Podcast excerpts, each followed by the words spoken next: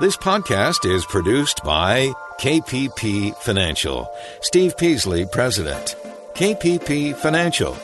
Independent thinking, shared success. And now today's podcast.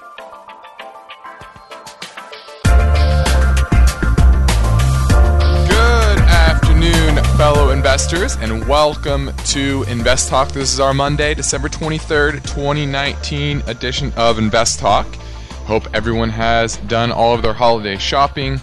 Uh, I know I haven't, so I'm going to be working on that later today and tomorrow, but I hope you all did. And as usual, we have a lot of balls in the air when it comes to the market, uh, the economy, the central bank action, right? There's a lot to digest in today's world. And we also have a new decade upon us here in a little over a week. We're entering the 2020s, I guess is the simple way to put it. And maybe you have a new year resolution, new decade resolution for your investment portfolio. Maybe you want to get it in shape, get your financial life in shape, and that's what we are here to help you do each and every day. We want to move you along the path of financial freedom. I'm Justin Klein, and I thank you for joining me today. I hope you will call me with your questions, whatever that is, finance or money related. I want to hear from you. I want to know what is on your mind. And when and if you do make that call, you can shape this show to your particular advantage. And we operate Invest Talk each and every day with a philosophy of independent thinking and shared success, just like we do at KPP Financial. Now, in this hour, I'm going to do my best to answer your questions and all caller questions, as well as give you some topical information and perspective on what's happening in the markets and the economies today. So I urge you to give me a call at 888 chart. That's 888 992 4278. You can call live, 4 to 5 Pacific time, like we're recording right now, or if you're listening after hours, maybe on the podcast, you can call, leave that message, and we will answer it on a future show. Now, you probably heard Steve has scheduled two consultation trips for January 24th in Dallas. He'll be in, in, in uh, Dallas for January 24th. That's a Friday. And then January 28th and 29th back in New York City, Tuesday and Wednesday. Getting all of our listeners' portfolios in shape for the new year and giving putting them right on the right financial plan going forward. So these in-person appointments are offered at no cost and no obligation. You can learn more and register at investtalk.com. Just click on portfolio review. Now, my main talking point today concerns this opinion. There are there may be an unpleasant surprise waiting for you when you retire, and this has to do with withdrawing from your tax deferred accounts, like 401ks, IRAs, etc. And there's some strategies that can limit your tax rates over time or the amount of taxes you pay. And a lot of people wait until they're 70 and a half, but oftentimes that's not the best strategy. And I'm going to tell you why. So those, that's what we're going to talk about mainly today. But also, durable goods report came in today. I'm going to break that down and show you what that looked like. Also, Banks are getting tougher on shale loans, meaning loans to fracking companies. And I'm going to tell you why and what that might mean for oil prices in the medium as well as long term. And then lastly, do negative rates work? Well, we're going to talk about that and some examples around the world, right? There are central banks in dozens of countries, only a handful of major ones and kind of intermediate ones and negative rates have been used uh, by some of the majors and the intermediates. And what is the end results? And we're going to break down that study as well. So that's ultimately what we're going to talk about today. But most importantly, is what is on your mind. So 888 chart 888 4278 is how you get through. And I urge you to ask your question sooner rather than later. Now, let's look at the market today. A very modest up day pretty strong early, kind of faded most of the day. S&P was up 20 basis points, so was small so were small caps. Nasdaq was only up about 10 basis points. And it was a very, very modest green day, but it was green nonetheless. You know, Fed is, continues to print money, and we are kind of in that melt up phase, it looks like. And it's pretty interesting. Gold and silver had a really, really good day. That was definitely the strongest area of the market, as well as healthcare, consumer staples. Home construction was definitely the worst because of rising interest rates. You had, uh, let me take a look at this. You had the 10 year, even though the market was didn't do a whole lot, the 10 year was up about two basis points, which is not a small move, not a giant move, but a modest move uh, in the 10 year rate. And we are marching towards that 2% level on the 10 year. And I think we're still in that safe zone uh, where the cost of capital, cost of mortgages is not too prohibitive. True, true, po- sorry, true, too prohibitive. Too prohibitive. Wow, I can't speak today. But if we do get kind of in that 220 to 225 range on the 10 year, I think that's when maybe the market starts to balk at maybe the lack of Fed cuts uh, and saying that QE or the repo facility is not strong enough for the market or for the economy to sustain these higher rates. So, uh, definitely interesting to see where that goes. It's in an uptrend in the short term, the, talking about the, t- the 10 year treasury rate, but it's still in the downtrend long term. So we're going to be uh, keeping an eye on that and then see what announcements come out of the Fed going into the new year about the repo facility. So let's go through March. How is that going to be adjusted after that will be very, very important. Now let's kick off the caller questions that came in earlier at 888 99 chart. Uh, yeah, this is Paul in Santa Cruz. I was just calling to uh, uh, comment on your uh, podcast yesterday. It was pretty awesome, spot on. Uh, I think you know, as a regular listener, I try to be. You did a great job explaining uh, what was going on with the repo market and uh, made it quite clear. And I think it's probably one of your best broadcasts. Keep up the good work. Thanks.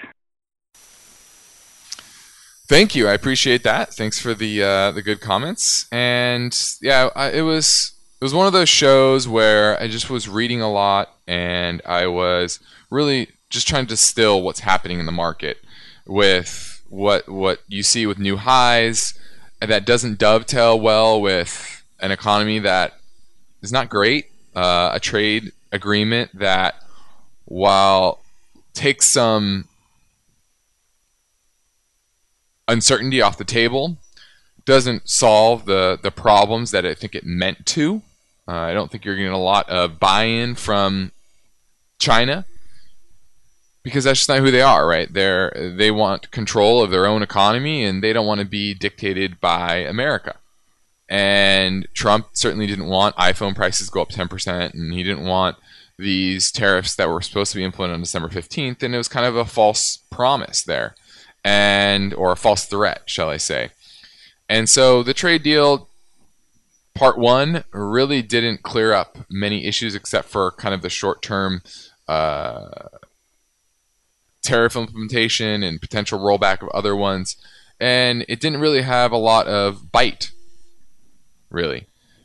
And so that backdrop, along with money printing that we just haven't seen, that's what's crazy. Is the market's at new highs? You have unemployment at three and a half percent, and no one's talking about the fact that the Fed is printing more money per month over the past three months that they have the entire cycle. You know, 125 billion dollars a month that they're printing, which is quite staggering. And it's hard to reconcile the fact that nobody's talking about it. Nobody is talking about how the Fed is conjuring money out of thin air once again and printing printing dollars at an alarming rate simply to monetize the debt and enable deficit spending and uh, you know the economy growing at a much faster or sorry, much slower rate than the debt is increasing, which is obviously not a sustainable situation. So I really wanted to try to distill all of what I'm seeing into a I would say clear and, and simple, but as clear and simple as I possibly can get it. And I'm glad you got something out of it. And for anyone else that didn't listen to Thursday's show, you might want to take a listen. It was, a, I think, a very good breakdown, if I don't say so myself, of what is happening in the markets and the economy today. Now you're listening to Invest Talk. I'm Justin Klein, and we present this program with five new shows each week, Monday through Friday, and it's broadcast and streamed live in the 4 o'clock, 4 o'clock Pacific Time hour. I hope you will tell your friends and family members about Invest Talk. Maybe around the Christmas dinner table, who knows? And whenever you have an investment question, I encourage you to contact us at the KPP Financial office in Irvine, California, or you can explore our podcast library. You can search, listen, subscribe, and rate the Invest Talk podcast at iTunes, Spotify, or Google Play. And now I'm taking your questions live at 888 99 chart.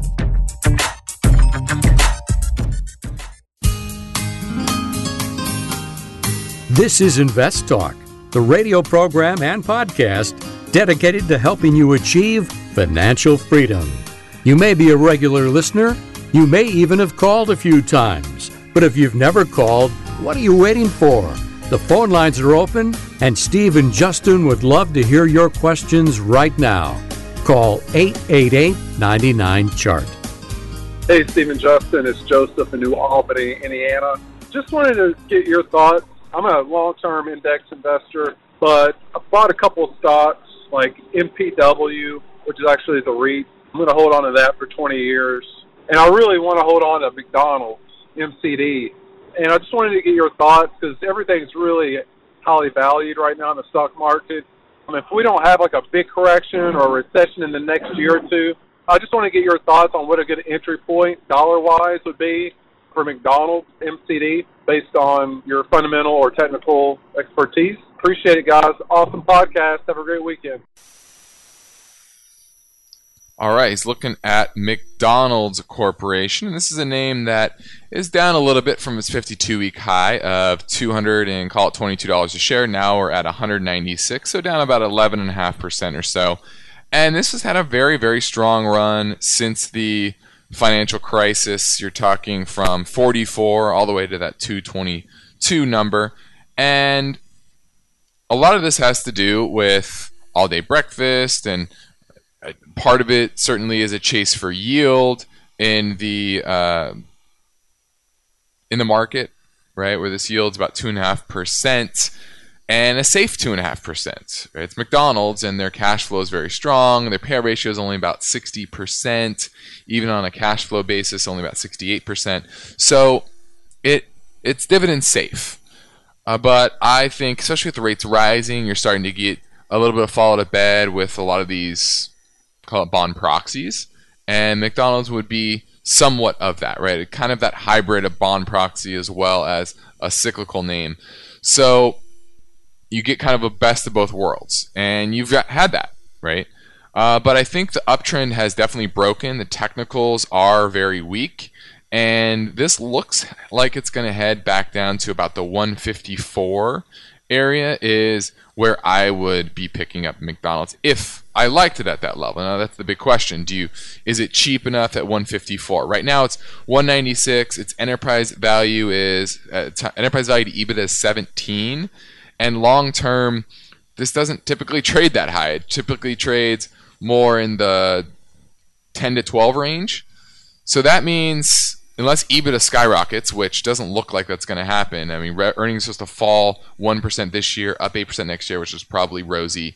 Uh, I think this has much more downside to go. I'm talking 30 to 40% from here, which would probably actually put you more at the 618 retrace on the uh, on the chart, which is back to about 112. So I definitely would not touch it till 155, but that 112 115 area is really screaming my name as an area that I would like to pick it up at and that's that's where I would if I'm looking for long term okay this is the spot this is where I really want to own it I'm not worried about too much downside from here that's that area 115 112 right in there. Thanks for the call. That was McDonald's MCD. This is Invest Talk. I'm Justin Klein. If you've been listening to Invest Talk for a while, you've heard me say that it's very important to understand your risk tolerance, your speed limit, shall we say, on your portfolio, and then understand whether your portfolio is driving too fast or maybe too slow or maybe just right and you're you're cruising along at the right uh, the right speed. So we want to get that risk tolerance done for you. Go to investtalk.com. It's free. It's a risk analysis tool. Christmas will soon be here, then New Year's. Your financial freedom requires making the right decisions, and 2020 will bring new challenges. Steve Peasley and Justin Klein are ready to provide unbiased guidance on Invest Talk or through direct engagement. Keep listening and learn more anytime at investtalk.com.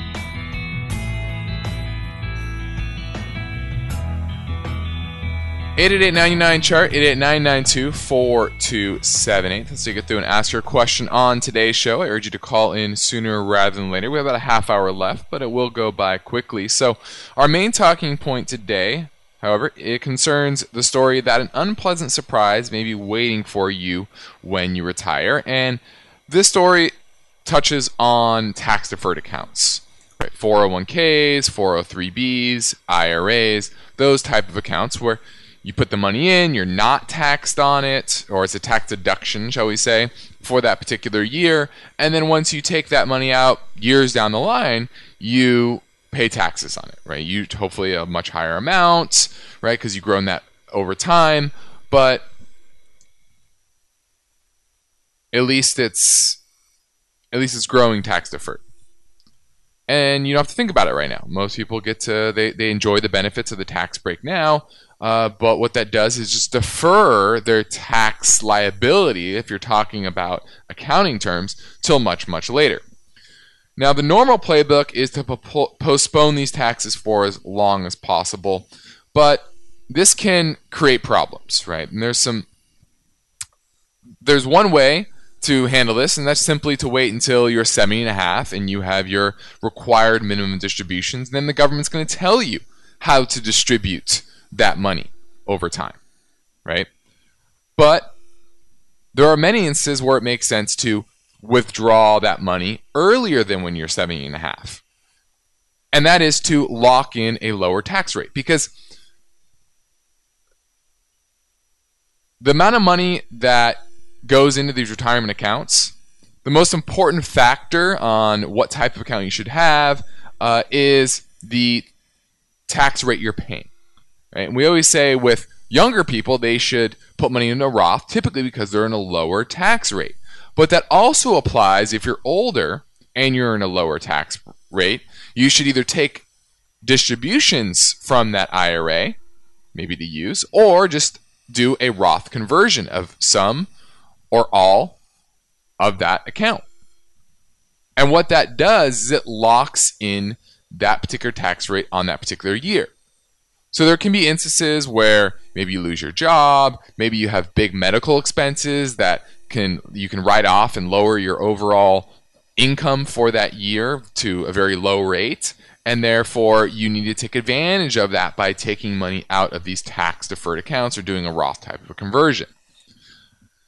Another instance is, or another reason to take money out a little bit earlier is because if one of your spouses, one of the spouses passes away, suddenly that can actually increase the tax rate for the surviving spouse. Why? Because now they're filing single as opposed to married. Right? And so the standard deduction for someone who's married is 24,400, right? For a, filing jointly uh, married. Now, if you're single, it's only 12,200. Not only that, but the surviving spouse, if they're over the age of 65, there's another 1300 for that $1,300 a year that you uh, for the deceased spouse that you'll lose. Okay. So, assuming the same amount of income, a 22% marginal tax rate will actually increase taxes for the surviving spouse by about $3,000 due to lost deductions. Not only that, but when you go from married filing jointly to single, many tax brackets jump your tax rate by as much as 11%. If you're in the $39,000 to $78,000 tax bracket, that will go from 20 or from 12 all the way up to 22. And if you make a lot of money, say 160 to 200 or uh, that'll go from 24 to 32 or if you make 204,000 to 321, that's going to go from 24 to 35. Right? So if you take those distributions past when your spouse passes away, you're suddenly taxed at a much higher rate. So, married couples, in some instances, might make sense to take that money out earlier. One example if your taxable income is around or only moderately above the $39,500 threshold this year, you might want to consider taking a doing a Roth conversion or taking a distribution to get your income up to around the $78,000 level. Same as if you make above 160,000. You might want to take that so it gets around the 320,000 level. So this is something that you want to work with your accountant. Everyone's situation is a little bit different. Your goals, the amounts in, in your accounts, your your path towards retirement, etc. All these things matter. So you want to certainly work with a professional, but don't think that your default for your withdrawals on your IRAs, 401ks, 403bs, etc. should just be your RMDs, right? Required minimum distributions. You need to think about that beforehand and understand how to limit your tax liability going forward by being smart about it. And I think anybody who has a large nest egg in an IRA, 401k, should be looking at this each year with their accountant and figuring out the best strategy going forward. I'm Justin Klein. You're listening to Invest Talk, and obviously, you understand the importance of unbiased guidance and experienced market analysis. That's why you're listening to us. So I encourage you to, to subscribe to our KPP Premium newsletter. It's distributed every Friday. And now I'm ready to take your questions at 888 chart. This is Invest Talk, made possible by KPP Financial, where they describe their services as independent thinking, shared success. And this philosophy is why KPP Financial can be of great value to investors. KPP principals Steve Peasley and Justin Klein are committed to unbiased guidance. They don't upsell clients into expensive and questionable investments. Instead, Steve and Justin provide honest opinions and proven strategies based on the individual's current portfolio and risk tolerance. Working with KPP Financial, you can be assured of consistent dedication toward the goal of helping you achieve financial freedom. You can get things started with a phone call or a simple message through investtalk.com. Take the next step toward your financial freedom. Contact KPP Financial. It's another busy investor work week. You've got investment and financial questions, and Steve and Justin are ready to give you their unbiased guidance. The Invest Talk phone lines are open, so call now 888 99 Chart. Hi, this is Cody from Texas. I was calling wondering about investment apps like Stash app or Acorn and what y'all's thoughts were on them, whether it's a good start for beginners or be better off to hire someone or go on your own and do something else? Look forward to your thoughts. Thanks. All right, this is a great question, and there's a lot of those out there. There's uh, Acorn and a bunch of bunch of them you can download on your phone and connect your bank account, etc. And I'll give you the pros and the cons. Let's start with the pros. The pros are you're able to set up automatic saving in some way, shape, or form. And that might be a dollar a day or $10 a month or $100, whatever it is, it creates an automatic saving mechanism. And that's a good thing. And that's one of the big reasons why 401ks have been you know, relatively successful on getting people to save for retirement. It's just simply the automatic nature of it.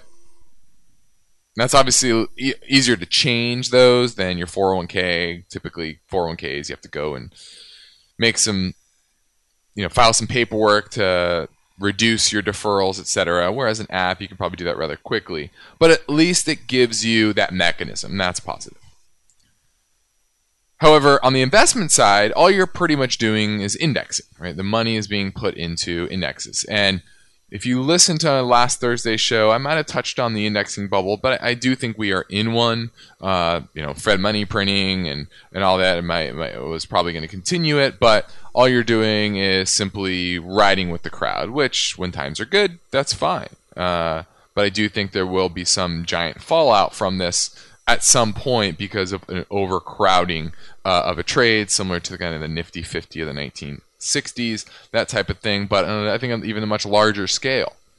So on the investment side, I don't love just straight up indexing, especially if you're building a diversified portfolio, because uh, indexing doesn't work quite as well as you get to smaller companies or into the bond market or anything like that. It typically only works the best, at least, uh, for large companies. So I don't love that. And I don't think you learn a whole lot. I don't think you learn a whole lot about investing, about the market, because it's kind of doing all the work for you. And I know in today's world, we just want the easy answer. Uh, just we have so much data, and you want an algorithm to, to make our decisions, and that's kind of where we're going with a lot of things, right? It's just let the algorithm make the decision, uh, and less human interaction. So I, I don't love the investment side of these these apps, but I do love the automatic saving vehicle that it allows you to create. Uh, and as long as you keep that intact, that is probably probably outweighs it at least in the near term. Uh, but as soon as you get to a decent amount, you want to start you know putting that money into an IRA. Uh, worry about your 401k, investing that a little bit smarter over time. Great question. Thanks for the call. 888 chart 888 4278 That's how you get through and ask your question on today's show. We have about 20 minutes left, so get your call in sooner rather than later. Let's go to Gary in San Jose talking about WSO. So I've owned this uh, since the beginning of the year, and I bought it in at 140, and it's up pretty high right now. And I'm just wondering what your thoughts. Has a great dividend, but uh, just think it's way overvalued right now. What do you think? All right, looking at WSO. This is Watsco Corporation. Distributes air conditioning, heating, and refrigeration products for the replacement and home building markets. Okay, so home builders are certainly going to be uh, a big market for for this company, and if we have slowdown in home building, which I don't necessarily see unless you see mortgage rates really, really skyrocket, close back to you know four and a half, five percent. Uh, but at least in the near term, I don't see that slowing down too dramatically. Even though home builders had a bad day today, uh, technically it's consolidating well. It's not growing that dramatically. You know, mid single digits on average revenue growth over the past two years. Earnings growth grew one percent this year, seven percent expected next year, three and a half percent dividend. Let me look at what its multiples are. Modest debt, I like that. Enterprise value to EBIT is 18 and a half, which is rather high, about the level that it was when it sold off back uh, in 2000, early 2018. And historically, it typically trades more like uh, in the low teens, 12 to 14. So I do think it's a little overvalued, but I wouldn't sell it here simply because I like the industrials. I like the chart. It looks fine. It's consolidating nicely. I would use the 100 day moving average. It found support that there back in August as well as October.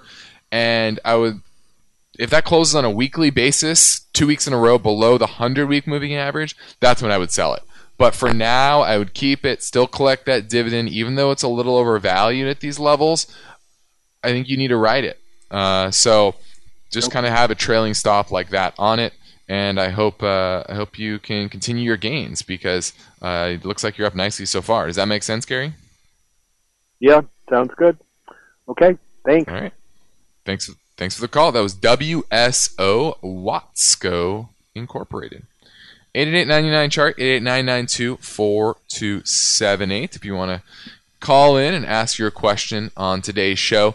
Let's touch on durable goods. The durable goods report came in for the month of November today, and it was the biggest decline since May, but there's some caveats to that.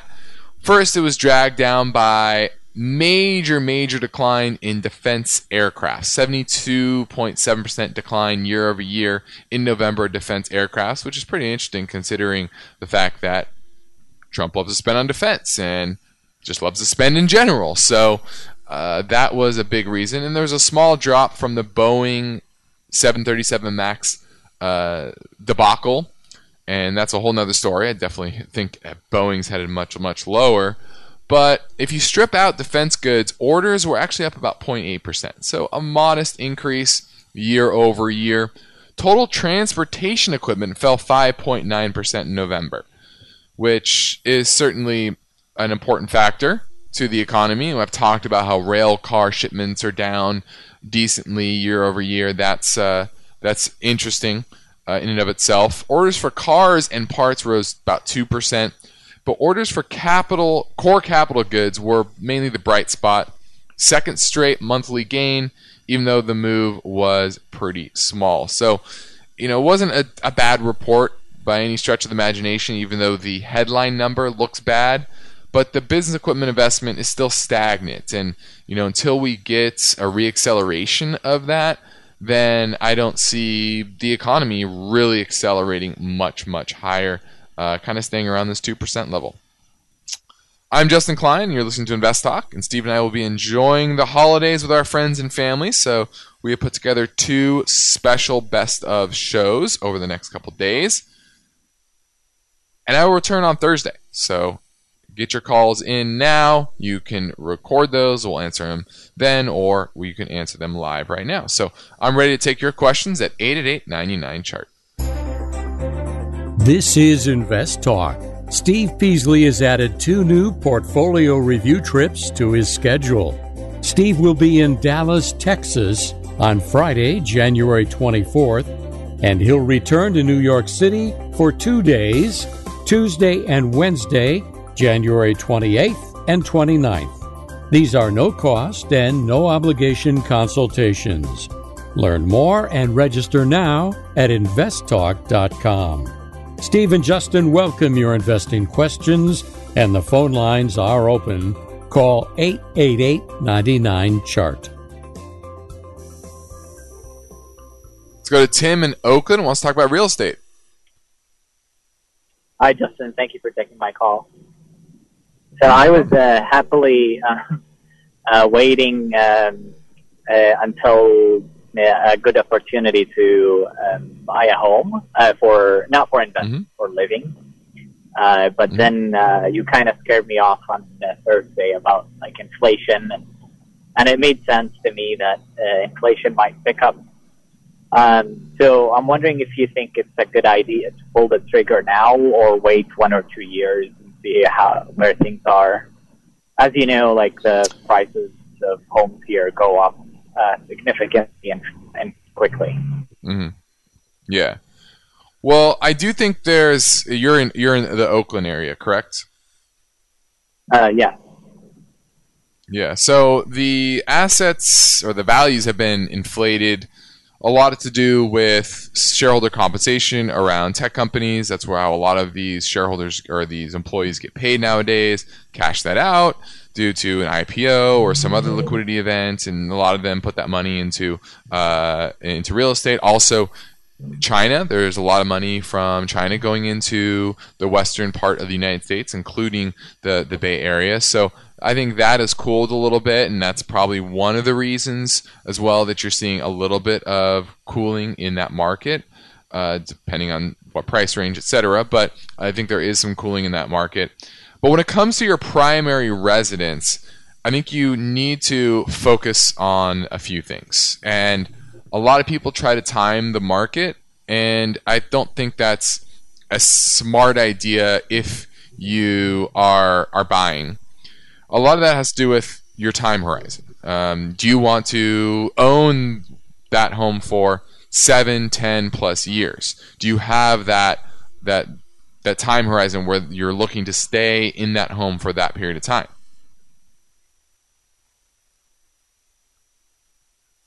Yes, that's correct. Yes, okay. So if that's the case, then you need to focus more on the utility as opposed to the financial benefit of owning that home. Uh, you need to first make sure that you can afford it, right? You're going to lock yourself into a 30 year mortgage you're going, or maybe a 15 year mortgage, depending. And you just got to make sure you can afford that payment. You're confident in your, your, your job and your income level so that you can afford that over that 7, 10 plus time period, 10 year time period. And you need to look at it not as an investment, because that's not really what your personal residence is. It's the utility of it. You want to make sure that you're not pigeonholing yourself into an area or a home that you might regret regret buying over the next few years and then force yourself into a sale that's you know bad timing wise right? So you want to make it make sure it fits your needs your lifestyle requirements etc uh, and, and if that's if all those things match up then i have no problem buying because you don't know how long can the fed print money. The fed might print money till the cows come home and you know inflate asset prices to the moon.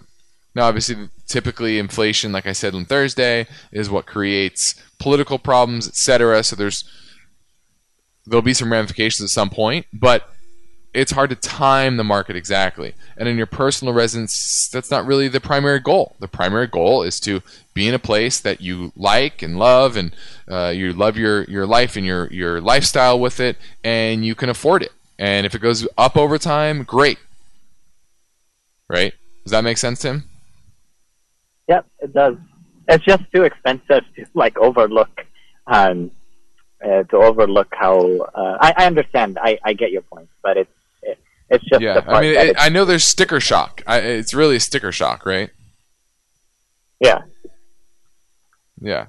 I mean that's but that's that's just the nature of things. And when the Fed starts printing money at the level that it, it is, you know, inflation might accelerate. Um, and I think that will feed into the housing market and actually increase housing prices up into the point where it breaks the bond market, right? Where the bond market revolts and says, "No, we're not going to allow you to print this much. We're because of inflation, we're going to require higher yields." Uh, and I don't can't tell you when that is, but if that happens, then that will break the housing market. Or in your instance, if you see some sort of kind of tech wreck 2.0 a la 2000 2003 that will certainly deflate prices in that area as well. So certainly a lot of factors a lot to think about but you need to distill it down to those three factors. Can you hold it for 7 to 10 plus years? Can you afford it? And does it fit your lifestyle needs? Thanks for the call. Let's grab another caller question from from 888 chart my name's Justin, and uh, I listen to the show every day. So thanks so much. I appreciate you guys on the way to from work. And I just had a question about Tesla TSLA.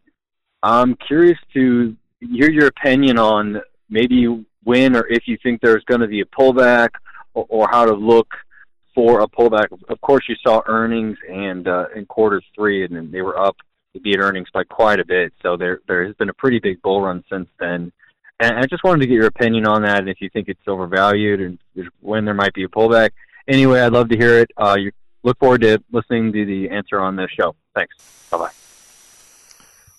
All right, great question. Uh, I know it's overvalued, that's for sure.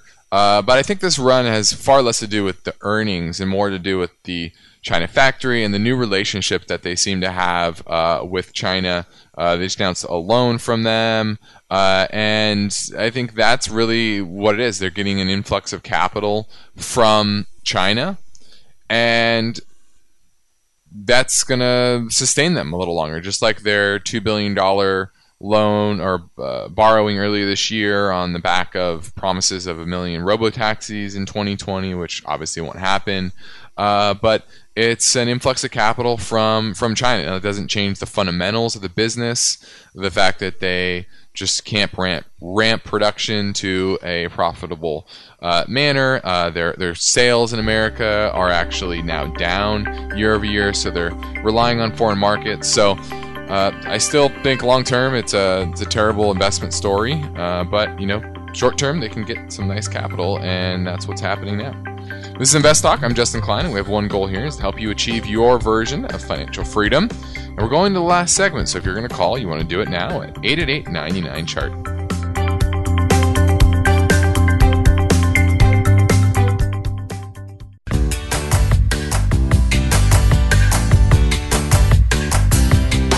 Your objective is to work hard, plan well, and achieve financial freedom, right?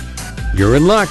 because Justin Klein is here now, ready to take your finance and investment questions. Call 888 99 Chart. Hi, Steve or Justin. Quick question for you.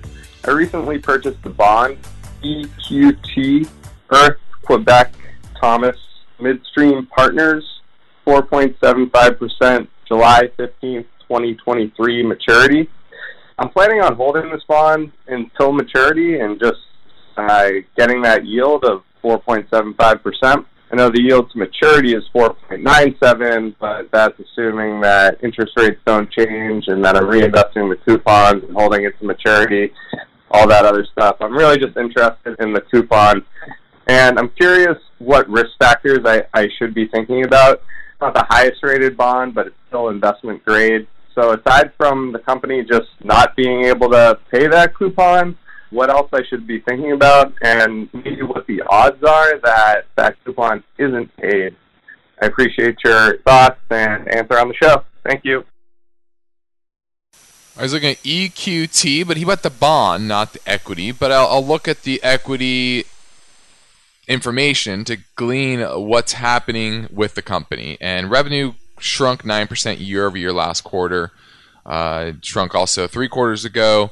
Earnings were negative six cents a share for the first time in since 2016. Uh, that was last quarter, and it's declined pretty dramatically from its all-time high in let's see what it was 2014 around $61 a share now we're at 10 so down about 80 to 90 percent but it's rallied from its low of $8.34 so up nice 20 percent since that low so that's a positive that the equity is not, you know, hitting that two, three dollar mark. Oftentimes, when you see these companies that used to trade for a lot and now they have substantial debt on their balance sheet and they're trading for just a few dollars a share, that means they're probably bankruptcy candidates. So it looks like it may be rallying out of that potential bankruptcy candidate picture.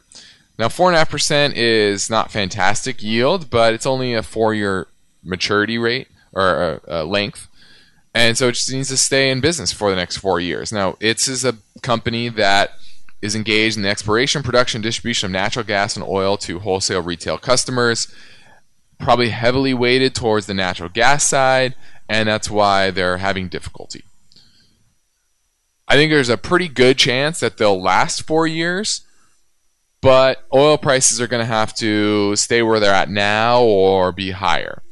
Now, if you look at what's happening in the shale space, banks are pulling back on lending uh, pretty dramatically. A lot has to do with promises that were not actually delivered by a lot of these names.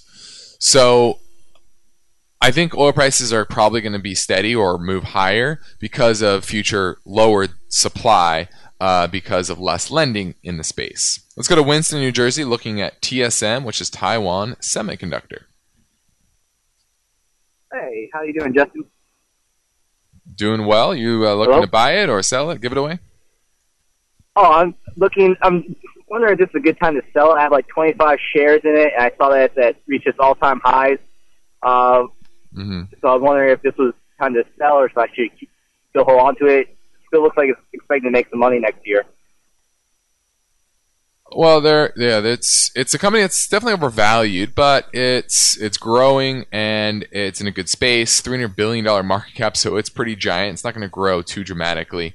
Technically, it still looks strong. It's in an uptrend, and I'm not seeing anything too negative about it. I would use the 50 day moving average as the trailing stop, which right now that's right around the one or sorry the 53 54 mark.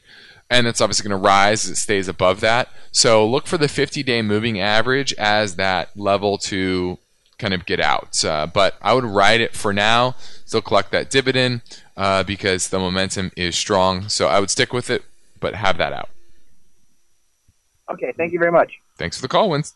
yeah no problem thanks for the call well, I think that does it for today. I'm Justin Klein. This completes another Invest Talk program. I thank you all for being here today, and I hope everyone has a wonderful Christmas. right? We're to have two best of shows over the next couple of days. So I hope you enjoy your time with your family and the holidays and everyone stay safe. And remember, you can access our free Invest Talk podcast downloads at iTunes, Google Play, or Spotify. So please sure to listen, rate, and review. Enjoy your holidays. Good night.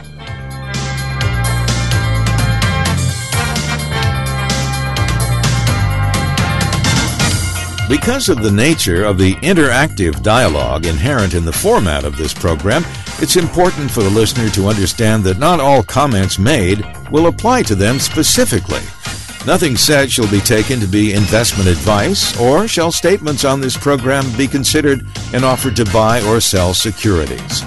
Such advice is rendered solely on an individual basis and at times will require that the investor review a prospectus before investing. Invest Talk is a copyrighted program of Klein Pavlis Peasley Financial, a registered investment advisor, which retains all rights. For more information regarding KPP's investment advisors, call 1 800 557 5461.